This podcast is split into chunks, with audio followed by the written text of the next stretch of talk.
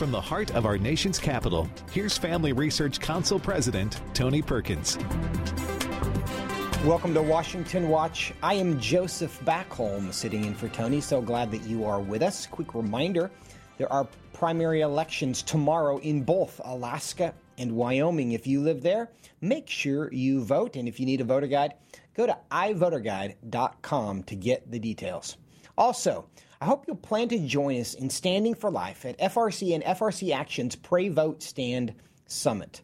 At the summit, you'll hear from guests like Sam Brownback, Dr. Ben Carson, Os Guinness, Mike Huckabee, Dr. Albert Mohler, Allie Beth Stuckey, and so many more. This year's summit will be held September 14th through the 16th at First Baptist Atlanta. You can register for the summit. It's now open. Registration is now open. Visit prayvotestand.org slash summit for all the details and to register. We look forward to seeing you there.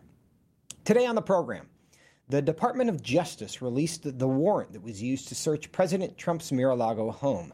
A 20 year Department of Justice attorney will share his thoughts with us on how that warrant, uh, on what that warrant was, and how the D- Department of Justice has handled the entire Mar-a-Lago matter. Also, today marks one year since the Taliban retook Kabul, Afghanistan. What has life been like in Afghanistan since then? Is there any hope that it will ever get better? We'll talk about that today. Also, Today marks the 10 year anniversary of the day a man walked into the Washington, D.C. offices of Family Research Council with a loaded gun and a backpack full of chicken sandwiches, intending to kill as many people as possible. Thanks to the heroic efforts of Leo Johnson, no one was killed that day. We'll talk about God's protection, Leo's heroics, and the cost of discipleship as well on the program today. But first, our headlines. As I mentioned, today is the one year anniversary of the Taliban retaking control of Kabul, Afghanistan. Republican members of the House Foreign Affairs Committee investigated the Biden administration's evacuation from Afghanistan, and they released their results yesterday. The report notes that the planning and execution of the withdrawal were so disorganized that even First Lady Jill Biden's office was forced to go outside normal channels in efforts to evacuate people from the country. The office of Vice President Kamala Harris was forced to do the same. Could this report provide a blueprint for further investigations? How should we feel about the end of the United States 20 year, $1 trillion commitment to Afghanistan? Joining me now to discuss this is U.S. Representative Greg Steube. He's a member of the House Judiciary Committee and the House Foreign Affairs Committee. He is also a baller on the softball diamond. He represents the 17th Congressional District of Florida. Congressman Steube, welcome back to Washington Watch. Hey, thanks for having me. Good to see you. Now, you're on the House Foreign Affairs Committee. Tell us about the report that studied the U.S. withdrawal from Afghanistan. Yeah, obviously it was a complete failure from the beginning to end. And then to this day, as you and I sit here and have a conversation, there's still Americans trapped in Afghanistan. The last time Secretary Blinken was before the committee, uh, he highlighted 36 or 40 or 50, he wasn't sure. And then there's been 800 or so that they brought back. They don't even know how many are still trapped, but they do know that we have American citizens who want to be back in America. Who's going to blame them? Uh, that are still trapped in Afghanistan behind enemy lines, and we're dealing with the Taliban to negotiate their return or to even find out where they are. It's a complete failure of leadership by the Biden administration. You alluded to it, but when we take the majority back in November and get the gavels in January, there's going to be a real investigation where we have subpoena power, the ability to do depositions, and all of that in the Department of Defense in a classified setting, which we don't have the power to do right now to get the real answers to the American people of the failures of the Biden administration in Afghanistan. Representative Steube, you mentioned there an unknown uh, number of Americans who remain there. Are they effectively hostages of the Taliban? We haven't gotten any information from Blinken when we ask him that question. We know that there are Americans that want to get out of the country, um, but we don't know any details, and it's fuzzy what details state has in their possession uh, these people's contact information. The Taliban's taken over the entire country. We don't have assets on the ground anymore. So there's no real ability to communicate with anybody there in Afghanistan. Uh, and they've shut down all communication structures. So uh, I would love to get more answers. I think Republicans would like to get more answers that the that the American people want to know what's going on in Afghanistan, that we've left Americans there. And we're just not getting answers from this administration. And the mainstream media is just not going to talk about it because it shows how poor the leadership is from the White House and from the president, commander in chief, Joe Biden. Your colleague, your Representative Michael McCaul, he's the top Republican on the House Foreign Affairs Committee, was on CBS's Face the Nation yesterday. Here's what he had to say about the intelligence reports from Afghanistan prior to the withdrawal. The intelligence community got it right. So there's no failure on the intelligence side, nor uh, the Pentagon. They called it right. The problem was the White House and and State Department putting their head in the sand, not wanting to believe what they were saying, and therefore not adequately p- planning. Steube, do you agree that this was a political failure rather than an intelligence failure? Uh, well, it absolutely was a political failure. We won't know the, if there was an intelligence failure until we have the gavels and have an ability to do a classified investigation on the intelligence that they didn't didn't have, and when they had it, and when they knew what they knew and at what point they transferred that information to the White House and what point DOD made their decisions. But you just know from looking at general public information that you could see the Taliban taking over territories and making their way to Kabul. And it wouldn't take anybody with a reasonable amount of military knowledge and experience to realize what was happening and that actions needed to be taken to either get people out safely long before the Taliban got to Kabul or to put up defensive posture to keep the Taliban from getting there in the first place. With respect to the non investigation, by any standard, the withdrawal from Afghanistan is one of the worst foreign affairs developments in uh, maybe the worst foreign affairs development in modern U.S. history and one of the worst in American history. And uh, to the extent that Congress has not officially investigated that, uh, certainly not the majority party, but has spent a significant amount of time on things like January 6th. I think it illustrates the fact uh, that in Washington, D.C., we often ask questions when we think the answers will be politically convenient. But uh, if we don't think the answers are going to be helpful to us, we aren't going to ask the question, which means we're not always interested in just improving. Uh, we're interested in winning. Now, Representative McCaul also had this to say about the interaction between the Intelligence Committee and the State Department. There are so many mistakes. The biggest one, Margaret, for me, having lived through it, we're, you know, being in the classified space, listening to the uh, intelligence community tell the story about this is going to be imminent. It's going to fall sooner rather than later. The military said it, told us the same thing. And then we went to state, and they paint in the White House a very rosy picture. There's a disconnect between, you know, intelligence on the ground and what the White House is doing. Representative Steube, why would the State Department, the White House, reach a different conclusion than the intelligence community on this issue?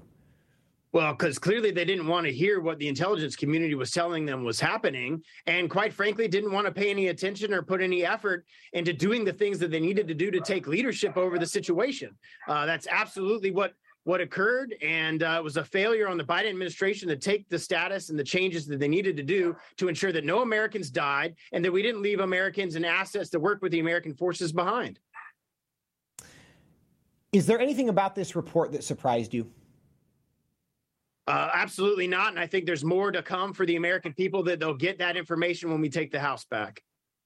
Now, switching gears a bit, uh, Merrick Garland has finally spoken about the raid at Mar a Lago. The Department of Justice has released the warrant that was used uh, in that search. How is the information we are continuing to gather affecting your view of the Mar a Lago raid? Look, this is 100% a complete politicized weaponization of the Department of Justice that not only was going after a former president, but was going after the leading contender to take on Joe Biden in 2024. The, the, I believe this was a subterfuge. They just said that they had classified documents that they needed to get. Uh, Trump's lawyers have denounced that and said that's absolutely not true. Uh, he's the president, he has the ability to declassify documents before he left. Uh, all of this smells as a political weaponization of the DOJ, and they were looking looking for things that they could try to go after him on. Uh, they took his passports now, Trump is saying. Lawyers weren't allowed in there. The affidavit wasn't made public. Why haven't they made the affidavit, which is the legal basis for the warrant? Why haven't they made that public? Republicans have asked for that time and time again. And I don't think we're going to see that until we take the majority back and start subpoenaing records and documents from the DOJ. Now, there are lots of allegations that uh, President Trump had been asked repeatedly for months for information that was classified. There are allegations that some of it has to do with nuclear codes. Haven't seen any support for that. But what's your response to this idea that President Trump was simply holding on to things that he had been repeatedly informed he did not have a right to have. It was in, it was not secure uh, being in his home. It needed to be either at the National Archives or someplace else uh, more secure. What's your response to that? There were 15 boxes of documents that they gave to uh, the National Archives. The lawyers said that um, that whatever documents he had left, all they had to do was put an additional lock on it and it was fine. This was completely made up and fabricated information. If they don't have anything to hide, then make public the affidavit that was the basis for the search warrant uh, and let the American people decide for themselves. Did you have any? You've seen the warrant, and there's been some discussion about whether this warrant uh, was um, within the bounds of protocol for the Department of Justice. Do you have any opinion on that? I believe that it was illegal. A warrant requires a least intrusive manner. So if they're if prosecutors or federal uh, DOJ is working with individuals and are, they're complying, obviously a warrant in the in when the president's not there, not complying with their lawyers after they've been working with them to get them whatever documents they want is not the least intrusive means to do a raid with 30 FBI agents at Mar-a-Lago. I think when all of the information comes before the American people and lawyers have the ability to analyze the the least intrusive standard, they didn't meet that. Uh, they violated it, which would be against the law. So, Representative Steube, if they were to do this, if this is not a politicized effort, if this is a sincere, good faith effort to get documents that belong at the National Archives or someplace more secure, how would the Department of Justice have done that? Well, look at the documents that uh, Obama had 30 million documents. Hillary Clinton whitewashed and acid washed a server, uh, and nothing was ever done to them. And they actually had information that was of a classified nature. We still don't know if classified documents were or weren't there. I'm certainly not going to take the information of the DOJ on face value. Uh, and that's why it's so important for us to take the majority back in November to get the subpoena power of the committees to be able to investigate this fully and get the, the, the answers to the American people. And to that point, Representative Steube, the last question I have do you think this issue, this dilemma that the public and the Department of Justice and the White House are now facing, can it be resolved in a way that gives the public faith that the Department of Justice is working on behalf of justice and not someone's political interests?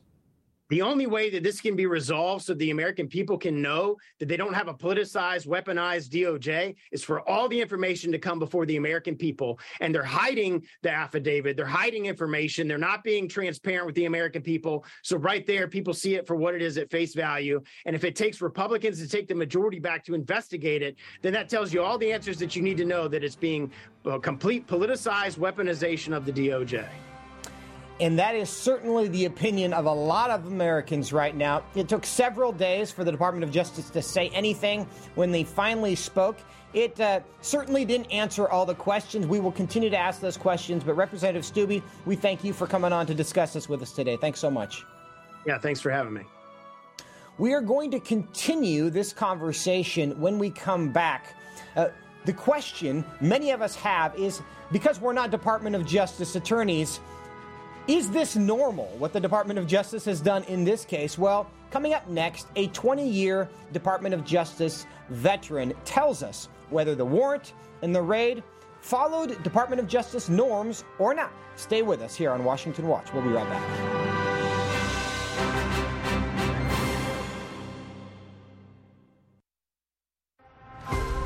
Would you like to spend consistent time in God's Word? Then join Family Research Council on an exciting journey through the Bible. FRC's two year Bible reading plan helps you to approach daily Bible reading intentionally. You will dive deeper into the nature of God and how His Word speaks into cultural issues of today. All wisdom comes from God, and He has given us the Bible as a way to understand the world. His word is necessary in our lives, so much so that Christ said, We are to live on every word that comes from the mouth of God. He calls it our daily bread because we need it daily to sustain us and nourish us spiritually, just like food does physically. Start this adventure today with Family Research Council. When you sign up, we'll text you with daily passages and questions that help prepare you for conversations with your friends and family. To begin this journey, visit frc.org/bible.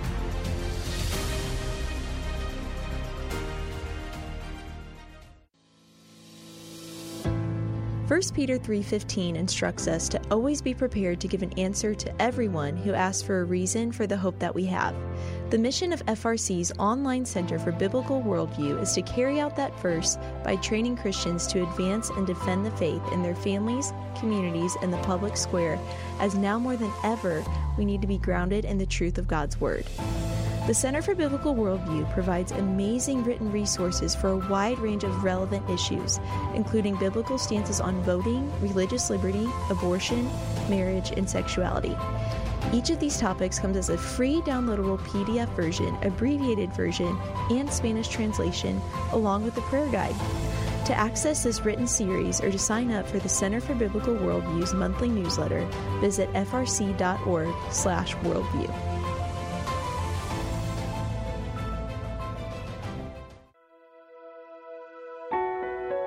Did you know that from as early as 12 weeks, and certainly by 20 weeks, an unborn child can feel pain? Did you know the issue of pornography is growing among women? Did you know that pornography, sex trafficking, and abortion are all linked and on the rise across the globe? Issues such as pornography, human trafficking, drug legalization, and abortion are all violations of human dignity and have resulted in the devaluation of human life in our culture. Family Research Council stands firm on the principle that every life has value, ought to be respected, and has been designed for a unique purpose. Educate yourself on the harms of pornography, human trafficking, and abortion so that you can offer hope and help. Learn more at frc.org forward slash life.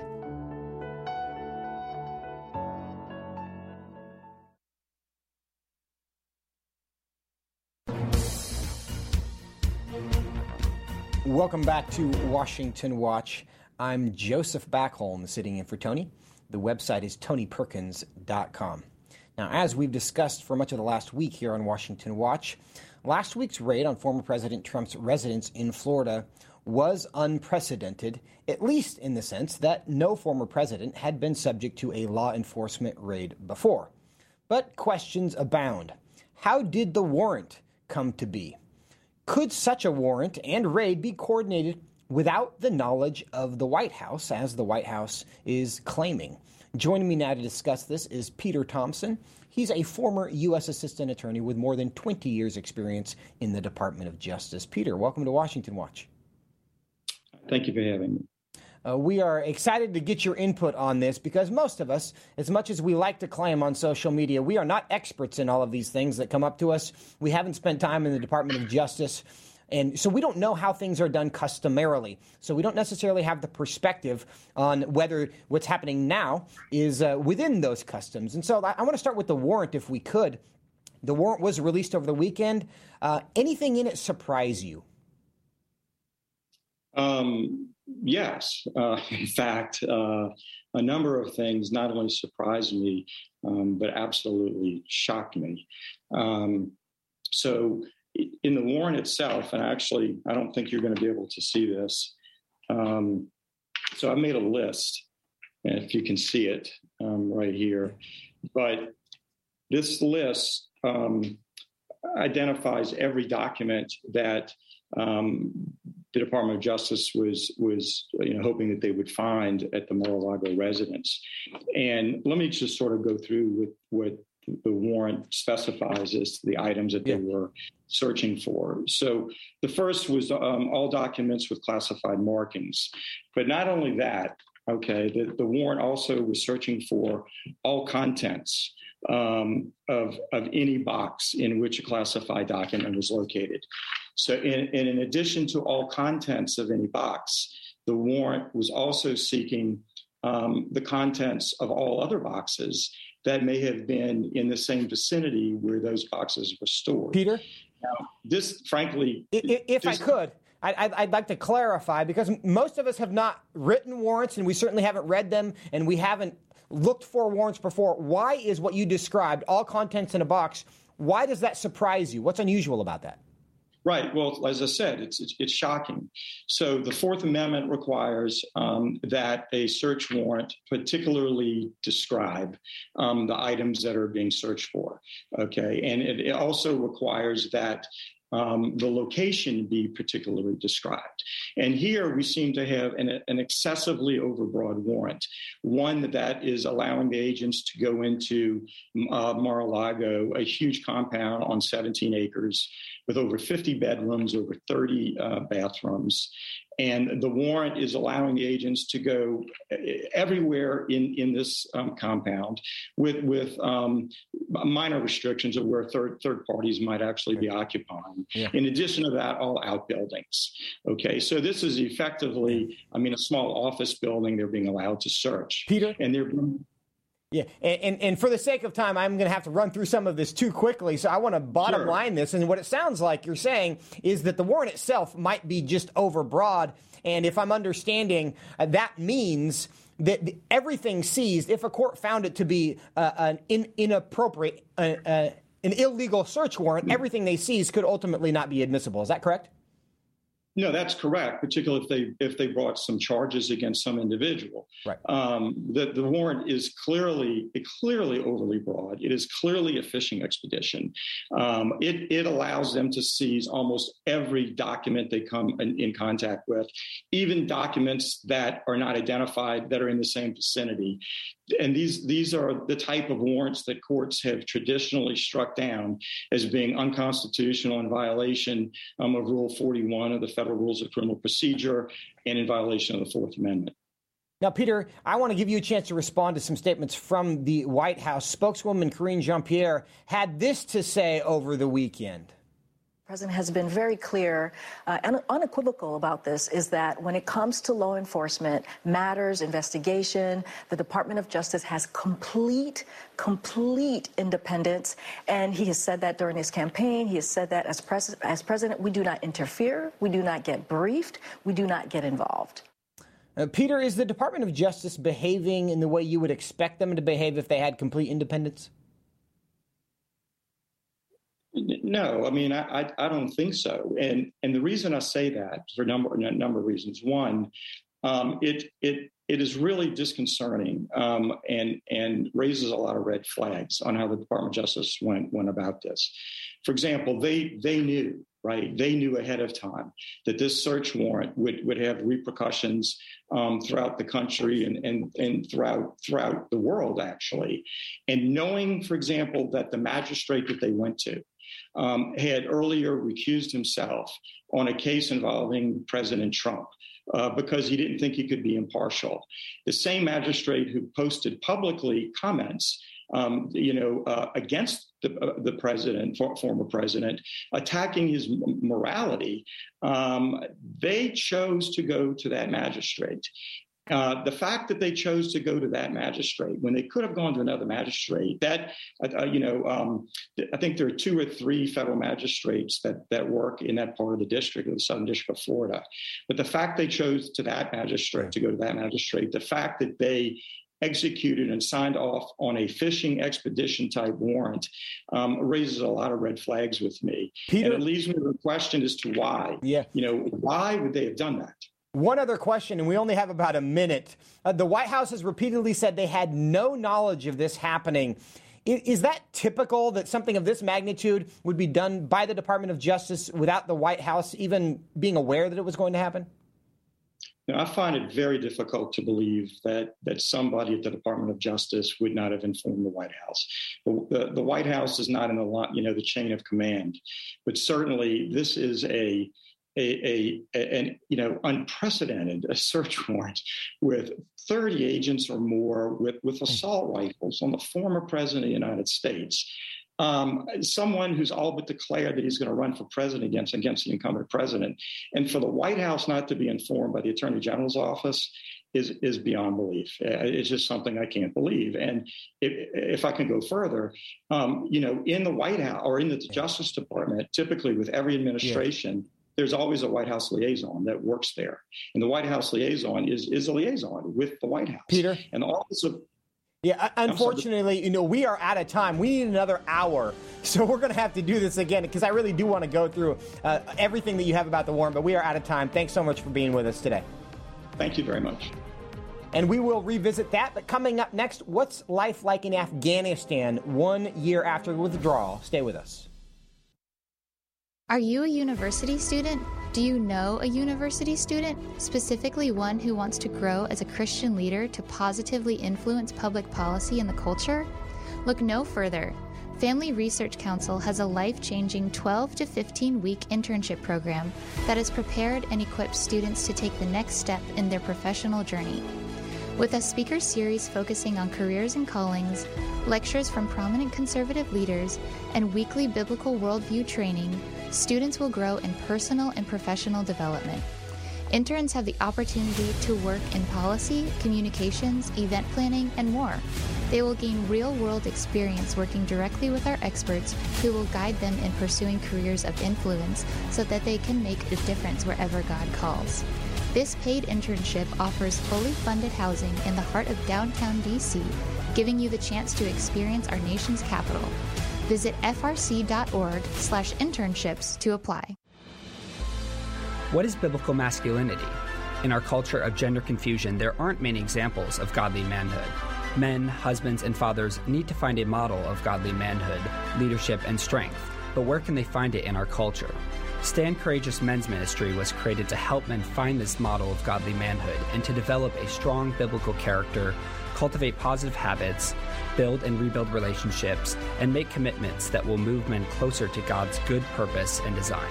Men who will stand courageous. Join us at a Stand Courageous Men's Conference to discuss critical aspects of masculinity. These conferences are led by men who understand the issues men face. They unpack our role as a defender, provider, instructor, and battle buddy so that we can make an influence as a chaplain inside and outside the home. Learn more and find a Stand Courageous event near you at standcourageous.com.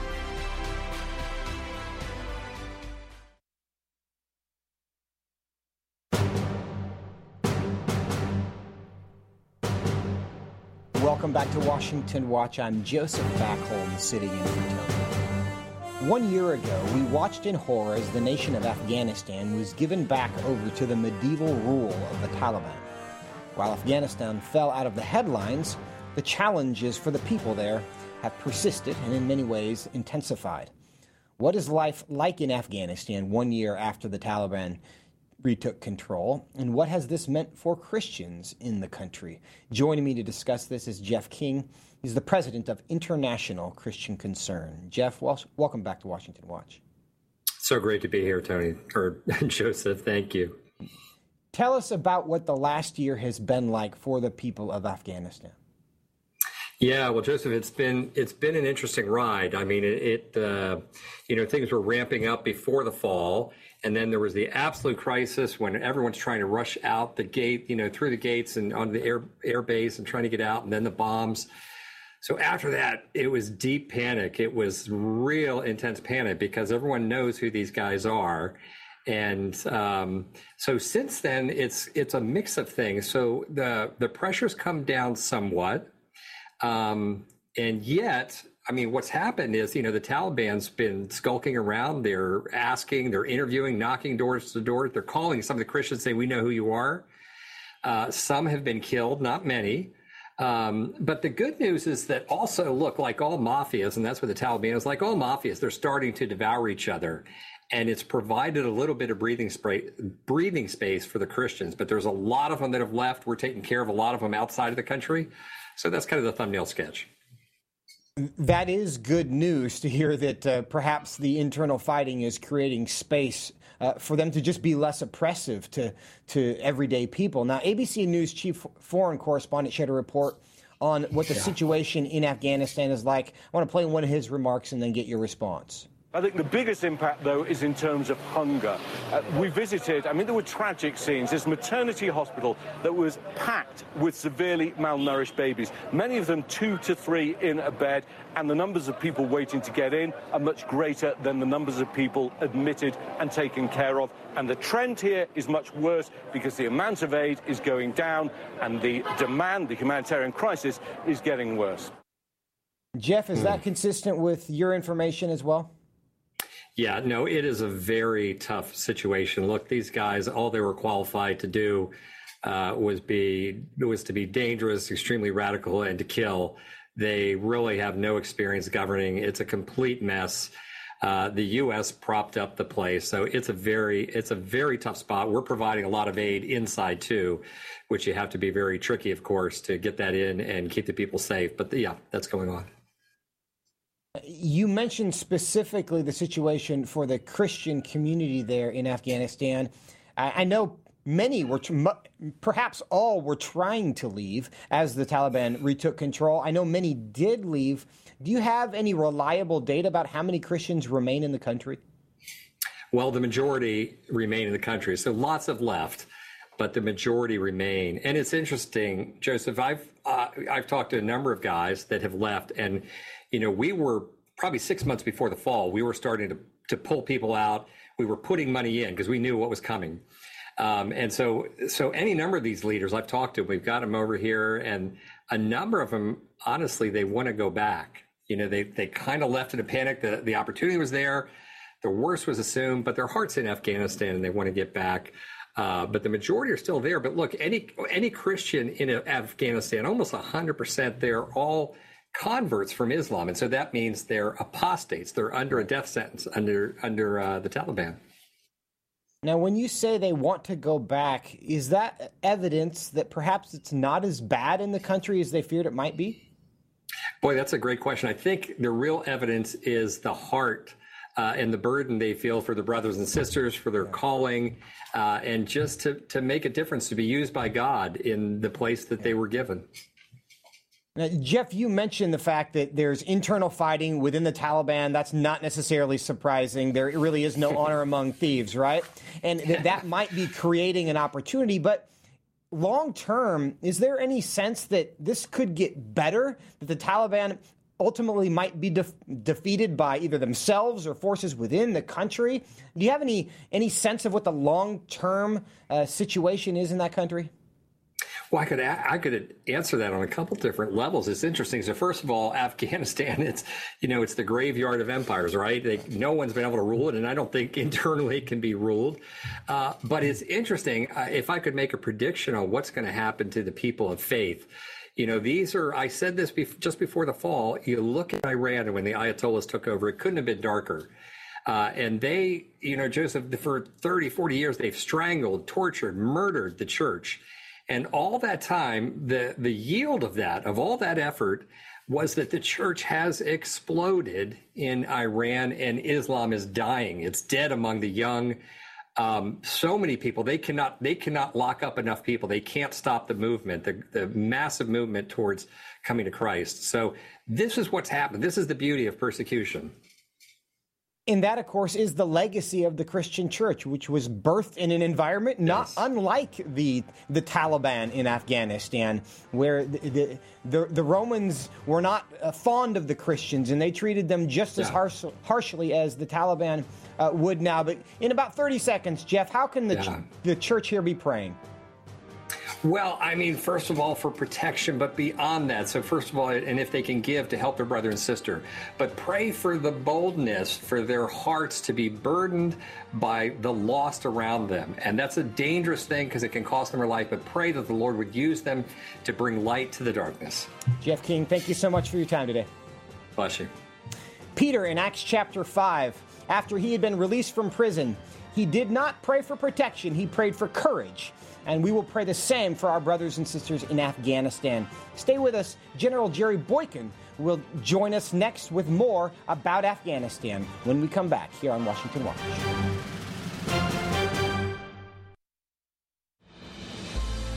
What is biblical masculinity? In our culture of gender confusion, there aren't many examples of godly manhood. Men, husbands, and fathers need to find a model of godly manhood, leadership, and strength. But where can they find it in our culture? Stand Courageous Men's Ministry was created to help men find this model of godly manhood and to develop a strong biblical character, cultivate positive habits, build and rebuild relationships, and make commitments that will move men closer to God's good purpose and design. Men who will stand courageous. Join us at a Stand Courageous Men's Conference to discuss critical aspects of masculinity. These conferences are led by men who understand the issues men face. They unpack our role as a defender, provider, instructor, and battle buddy so that we can make an influence as a chaplain inside and outside the home. Learn more and find a Stand Courageous event near you at standcourageous.com.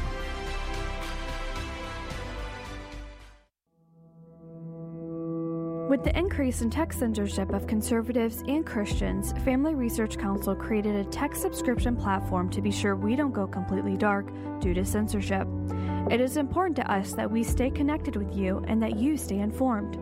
So if we get canceled, you can still access updates on faith, family, and freedom. How? Just text STAND to 67742 to sign up for our text alerts, and you will get FRC's content straight to your phone. Again, just text STAND to 67742 and you will get alerts on the biggest stories of the day. With just a simple text, always have access to our content and stay informed and connected with like minded community. Text S T A N D to 67742. That's STAND to 67742.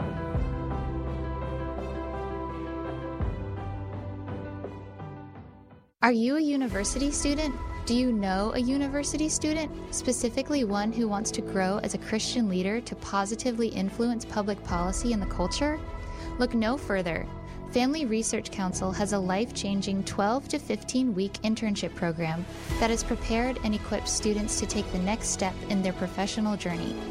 With a speaker series focusing on careers and callings, lectures from prominent conservative leaders, and weekly biblical worldview training, students will grow in personal and professional development.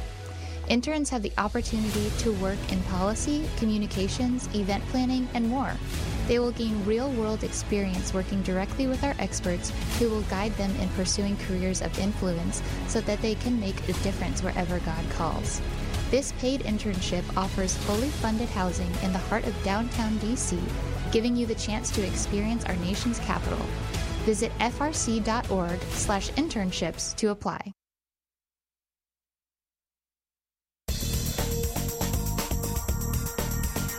Welcome back to Washington Watch. I'm Joseph Backholm sitting in for Tony today. The website is tonyperkins.com.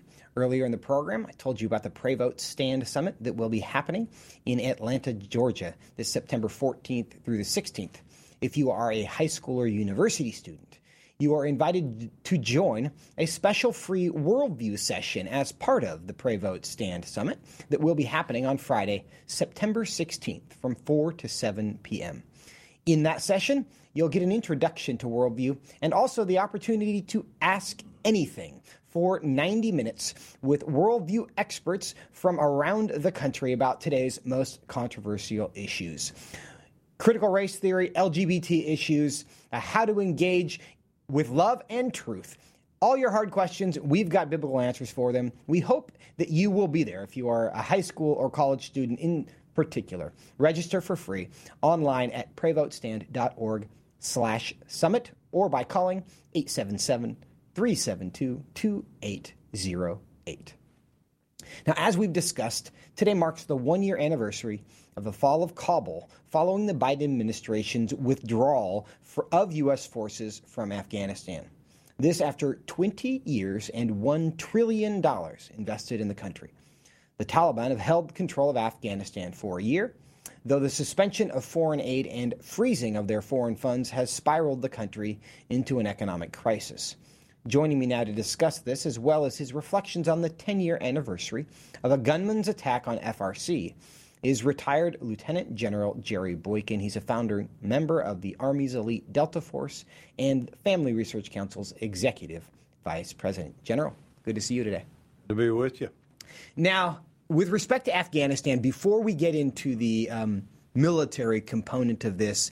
Uh, that's a subject. The the persecution of the church in Afghanistan is a is a central part of a book that you've written. Tell us a bit about that. Yeah, it's called Heroic Faith, and I am just one of three authors of this, and. Uh, the other two ladies that were part of this uh, have a lot of experience, especially Lela Gilbert uh, has a lot of experience in the Middle East, and uh, Arielle Del Turco was uh, also very experienced in terms of uh, religious persecution. And so we wrote this book to give a very clear picture of what's happening primarily to Christians, but not exclusively Christians, but uh, to, to give a vivid description of what's happening to Christians all over the world as they the persecution against Christians is growing, and uh, and there's you know there are more things happening today than ever in the history of the world that uh, really are nothing but persecution of Christians.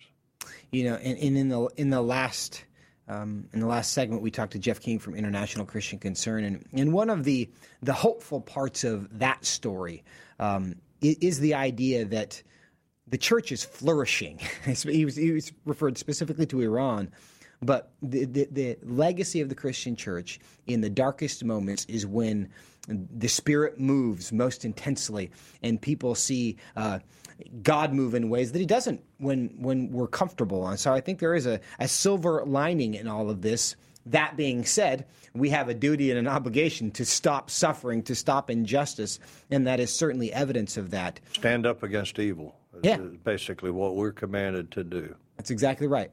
Now, you and I spoke last summer uh, when this uh, withdrawal from Afghanistan was happening. Yeah. Uh, you were. Uh, how do I say it? You were disturbed by what you saw. You have a lot of experience moving troops around, dealing with military operations. You now have the benefit of one year's hindsight. We've we've learned a bit. You had a chance to reflect. Do you feel differently today than you did watching the events a year ago? If anything, I feel worse. I'm I'm I'm embarrassed. First of all, uh, secondly, I'm I'm very upset about what we did as a nation because it violated so many standing ethos, you know, American ethos, American values, and but I believe that this is going to go down in history as the greatest foreign policy failure in the history of this country. Now, it doesn't sound like you feel any better about the way that that operation was conducted. Do you have a different perspective on what caused it now? Now, I won't say my perspective uh, has changed any. Uh, I will say that I have more information to support the way I felt when it, it was over. And restate that for us. And so, what yeah. is that? First of all, there was no planning for this. The, the plans there were some there was some minor planning done in the spring, and then they didn't get back to it until like the week before they were going into Afghanistan. Secondly, uh, the president ignored the advice of the people that are there to do just that. Advise him. He ignored the advice of, uh, of, of, his intelligence community, for example, as well as the military and the State Department, and he wanted to do it his way, and that uh, was absolutely wrong from the beginning.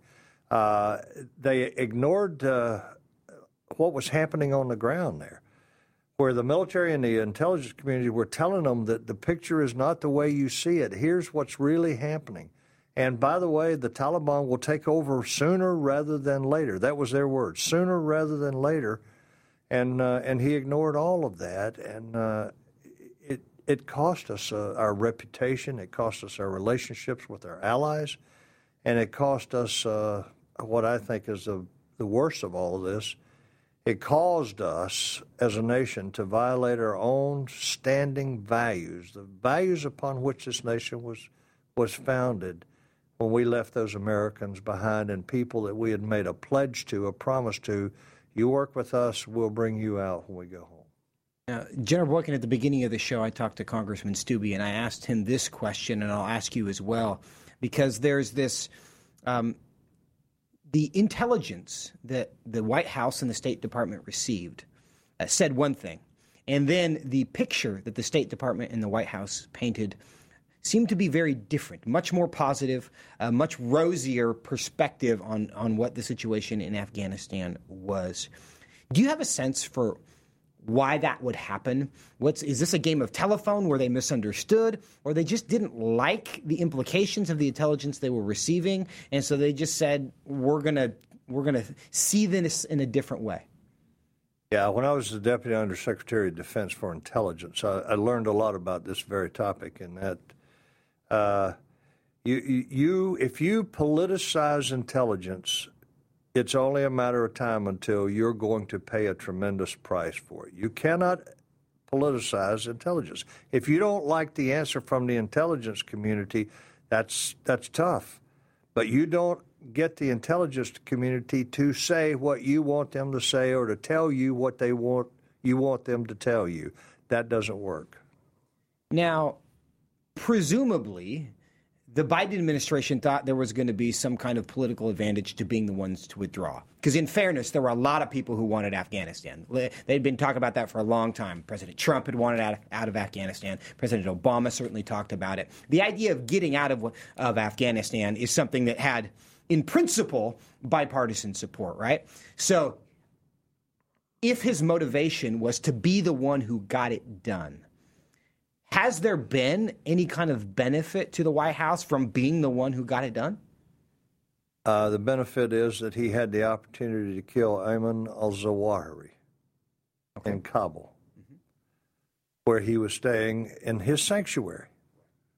Now, that's being a little bit facetious. What I would say to you is uh, the Europeans wanted us to stay, and the president had a false narrative about uh, what was at stake here. It was either we go in and withdraw right now in this hurried fashion without proper planning, without all logistics, and we'll leave them $83 billion worth of materiel, or I have to put thousands and thousands of Americans in there. Well, that wasn't the plan. The plan was, and what was requested was 2,500 to be there with 6,000 European allies. And the Europeans wanted us to stay. They didn't want to pull out. And, and look at what we did to them. We left some of them high and dry as well and put them in a really bad situation. So I think the president was not truthful with the American public about what his options were. I also think that it's true, and I'll see if you agree with this, that there any perceived uh, political benefit President Biden could have had by being the one who withdrew from Afghanistan and got us out of this perpetual war kind of a, a situation was lost because of the execution of that. And in fact, because it was so generally seen as a debacle, as, as mismanaged, that that set the tone for his administration, really, because it was so early on that he's he's underwater in almost every issue. Certainly, foreign policy is one of them. Yeah. But do you agree that that really was the beginning of the end for the Biden administration, where the public just kind of lost confidence in his ability to to plan and make decisions and and weigh the variables? Yeah, you don't have to be a military or a diplomatic expert to know that. You don't turn over a secure airfield like Bagram and then go to an airfield that you can't secure and that was proven by the fact that we lost 13 Americans there. You don't uh, you don't evacuate all of the military and then think about the civilians. No, the civilians go out first. And uh, there were a number of those kinds of things that I think, it, yes, I think it not only did it destroy his credibility as the commander in chief, but I believe that it was one of the stimulants for the decision by Vladimir Putin and probably by Xi to do what they're doing right now. One being to go into Afghanistan, and the other being to uh, to start harassing uh, Taiwan again. I think that his performance there in uh, in Afghanistan was one of the stimulants for that. Last question on this topic: We were there for 20 years, spent a trillion dollars. About 2,500 service members lost their lives in Afghanistan. Yeah. There were another 3,800 contractors yep. who lost their lives in Afghanistan. Knowing what we know now, we look back. How should we think about the investment that the American people made yeah. in that country? Why were we there? We were there to prevent uh, Al Qaeda and other terrorist groups from having a safe haven from which they could uh, execute another 9 11. And we kept that from happening for 20 years. For 20 years. Uh, unfortunately, just based on the fact that we know uh, Zawahiri was in Kabul when we hit him with the drone strike, we've re- reversed all the gains, uh, and we did that in less than a month. One final topic with you. Um, Ten years ago today, yep. a, a, a a man, a deranged man, walked into this building in the yeah. office of the Family Research Council here in right. Washington, D.C. Intent. Uh, he was armed. He yep. had e- extra ammunition in his backpack, as well as a bunch of sandwiches that he intended to throw at the feet, he later said, of the dead bodies that he hoped to, to create.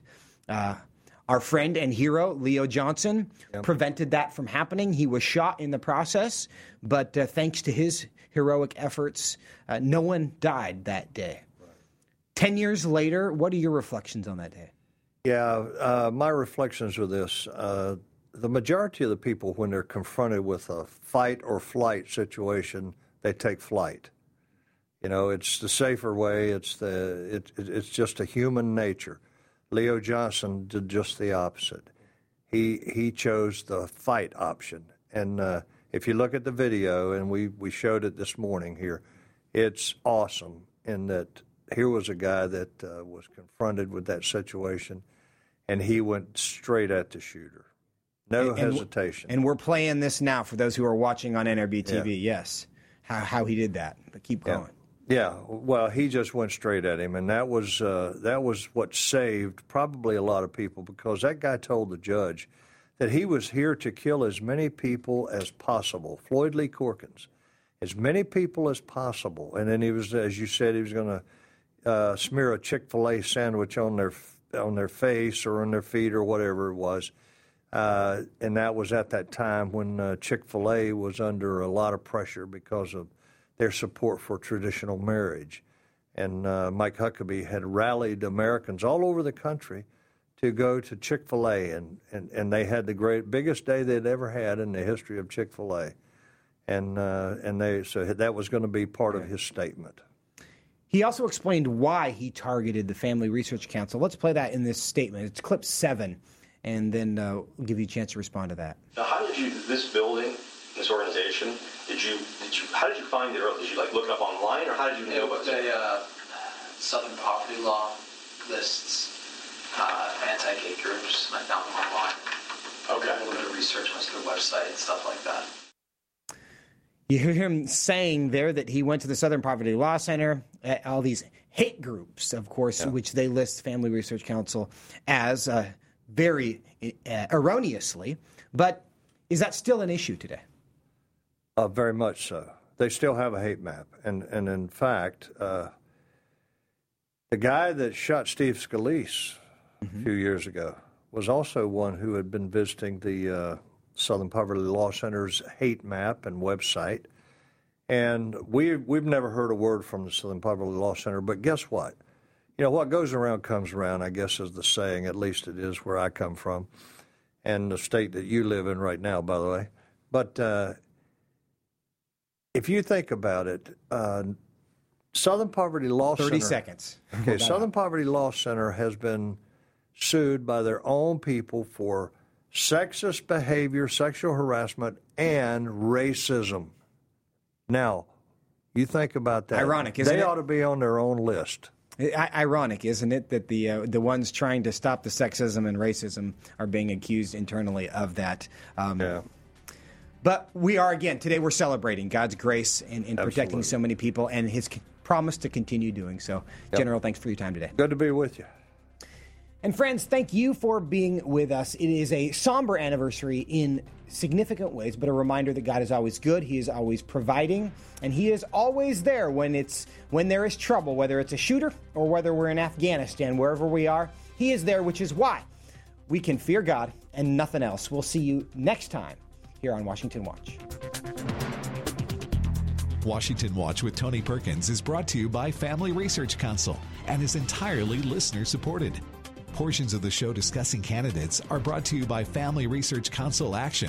For more information on anything you've heard today, or to find out how you can partner with us in our ongoing efforts to promote faith, family, and freedom, visit TonyPerkins.com. Also, to leave a comment about Washington Watch, call our watch line at 1 866 372 7234. That's 1 866 372 7234.